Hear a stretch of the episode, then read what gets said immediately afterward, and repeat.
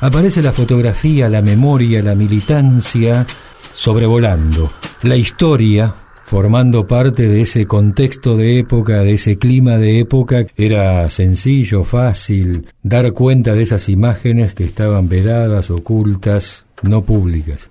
Yo creo que no habrá sido fácil. Aún aquellos que hubieran tenido las pelotas de querer hacerlo, este, quizá ante el momento fatal y decisivo de hacerlo, no, quizá no lo hubieran podido hacer. Este, y yo lo comprendo, yo lo entiendo que esto sea así. Ahora, pasado el tiempo ese, hay que decir, pudimos hacer y no lo hicimos. Con este acto simbólico para el arranque de la caminata, los reporteros gráficos, sumados a los periodistas, políticos, personajes del ambiente artístico y público en general, se empieza a pedir al gobierno nacional que esclarezca qué pasó con José Luis Cabezas, el reportero gráfico de la revista Noticias, asesinado en la madrugada del sábado. Empecemos por, por, por entender que esto es una profesión que, que, que demanda la producción de un insumo. Julio Menajovsky, fotoperiodista. Que va a formar parte de una producción más compleja. Entonces, uno de, uno, una de las pulsiones que puede tener el fotógrafo ahí es pensar en un éxito profesional. Bueno, el fotógrafo sabe que, que, mañana con ese acontecimiento puede ser tapa de los diarios, puede entrar a la historia de la fotografía, pueden pasarle muchísimas cosas.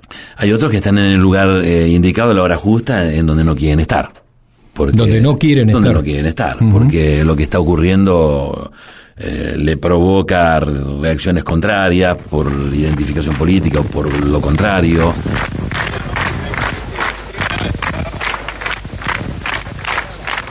José Luis Cabeza, yo trabajé en el diario Noticias y fui compañero de José Luis, José Luis. El día que lo mataron sentí que mataban a un hermano.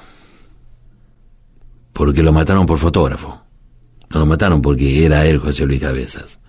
Es más, José Luis Cabezas no era, no estaba comprometido, no, no, no comprometido políticamente me refiero. Sí. Nada de sus actitudes de vida eh, fueron hechas para ocupar ese lugar.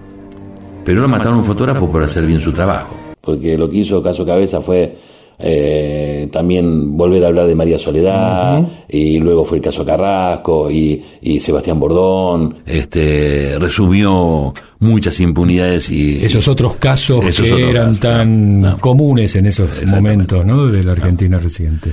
También yo creo que ahí hubo una, el inicio de una cuenta regresiva que terminó con el menemismo y con cierta, un cierto modo, con, con cierto, a ver, con un cierto modo que las mafias vinculadas al poder, ¿no es cierto?, querían uh, naturalizar en la Argentina como un modo de disciplinar a distintos actores, este, y que felizmente, este, fracasó.